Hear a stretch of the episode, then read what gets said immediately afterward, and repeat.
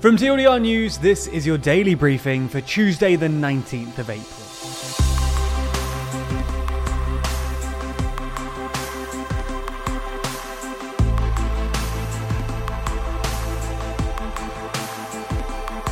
Good afternoon. Today we'll be discussing some of the biggest news stories, including Israeli airstrikes in Gaza and Le Pen's fraud accusations as well as answering today's big question how can the Russian Orthodox Church end up helping Putin? As well as discussing what's happening this week in Parliament. But first, the Russian Donbass offensive.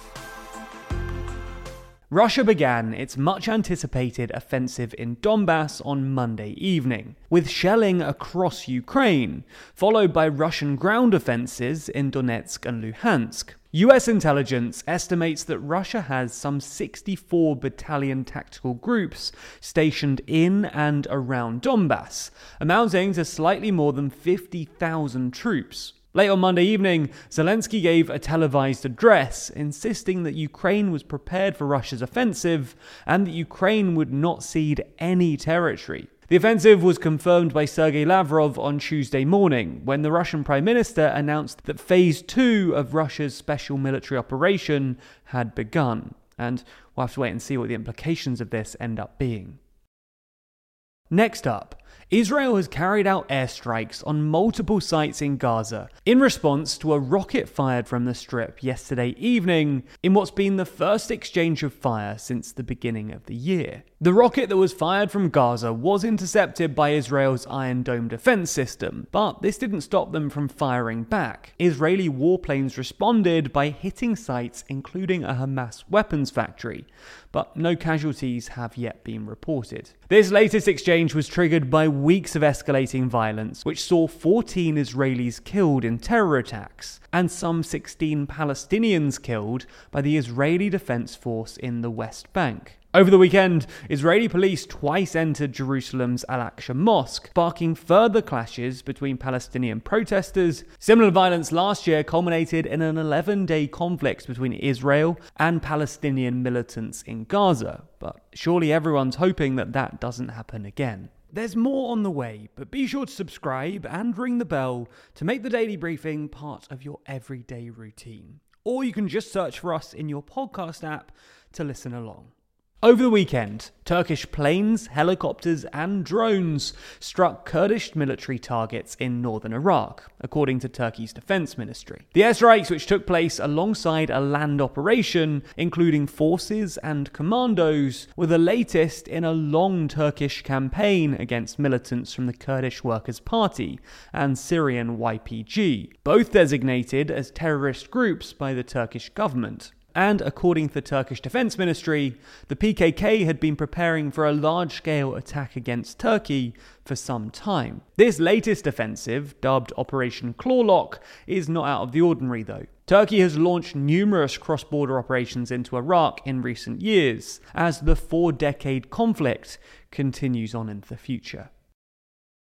Next up, on Monday, it was revealed that electronic devices in number 10 Downing Street had been infected by hackers using Pegasus, software that can turn phones into listening devices. This software is created by the Israeli NSO group and is licensed to governments around the world. The infection in Downing Street, though, was spotted by Citizen Lab, who work at the University of Toronto. Now, while they couldn't identify who had hacked number 10, they did state that we can confirm that in 2020 and 2021, we observed and notified the government of the United Kingdom of multiple suspected incidences of Pegasus spyware infections within official UK networks. These included the Prime Minister's Office, 10 Downing Street, and the Foreign and Commonwealth Office with the university going on to report that the suspected infections relating to the FCO were associated with Pegasus operators that we linked to the UAE, India, Cyprus, and Jordan. While that might narrow down the field, we still don't yet know where this attack came from or how advanced it is.